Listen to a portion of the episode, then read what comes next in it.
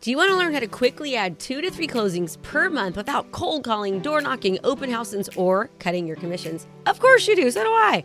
Whether you're a new agent or an experienced one, this webinar is for you. My Top Producer Secrets webinar will give you the keys and the strategies to six or seven figures. I'm giving away all my secrets because it is my goal to help you become more successful. So sign up for this free training. Just go to KristaMashore.com slash top producer. That's KristaMashore.com slash top producer. We've got questions with Chris today. So this is from Sharon S. She says, Krista, I'm curious to think about what you think the real estate market will look like in 2021. Ooh, Sharon, I got to admit, this is not a question I like answering. And this is just my opinion. I do believe that we're going to see a correction. Right now, we have it's an amazing, crazy seller's market. There's limited inventory. Interest rates, as you know, are absolutely amazing. It's a buying frenzy to try to get properties. You've got to make multiple offers and bidding wars and be crazy when you're making an offer on a property in order to get it because there is such limited inventory. But I personally don't think this is going to last very long because we have so much unemployment right now.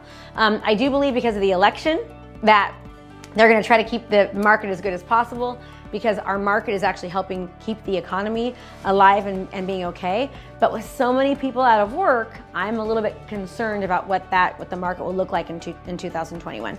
I don't have a crystal ball. I can't guarantee anything, but I would tell you is just to keep on, you know, sharpening down on your skills. It's more important than ever as the market starts to shift. Um, if you know things become a little rocky, that uh, you have your value add and you stand out amongst other agents. What I will say is that this pandemic is very, very different than what was happening back in 2008. In 2008, the reason why the market crashed was because they were selling A, D paper as if it were A paper, right? Um, they had stated income loans and anybody and everybody could actually qualify to get a house when they really couldn't afford it. That is definitely not happening right now. They are they want your blood, sweat, and tears in order to qualify. So um, it's very different than 2008, but with the uh, whole election and with unemployment and many people out of jobs, it is quite a bit concerning for me. But again, I cannot, I don't have a crystal ball. That is just my opinion. So I hope that helps, Sharon. And if you'd like to ask questions of me directly, just put them in the chat below. Let us know. We'll be sure to answer them on our next Q&A with Krista. Did you know I have a YouTube channel? If you love my podcast, you'll love my YouTube page. I have over 200 informative videos that are free, of course. Think of my YouTube page as a bigger and super informative version, just like my podcast. And you'll get to know me even better because you can actually see me.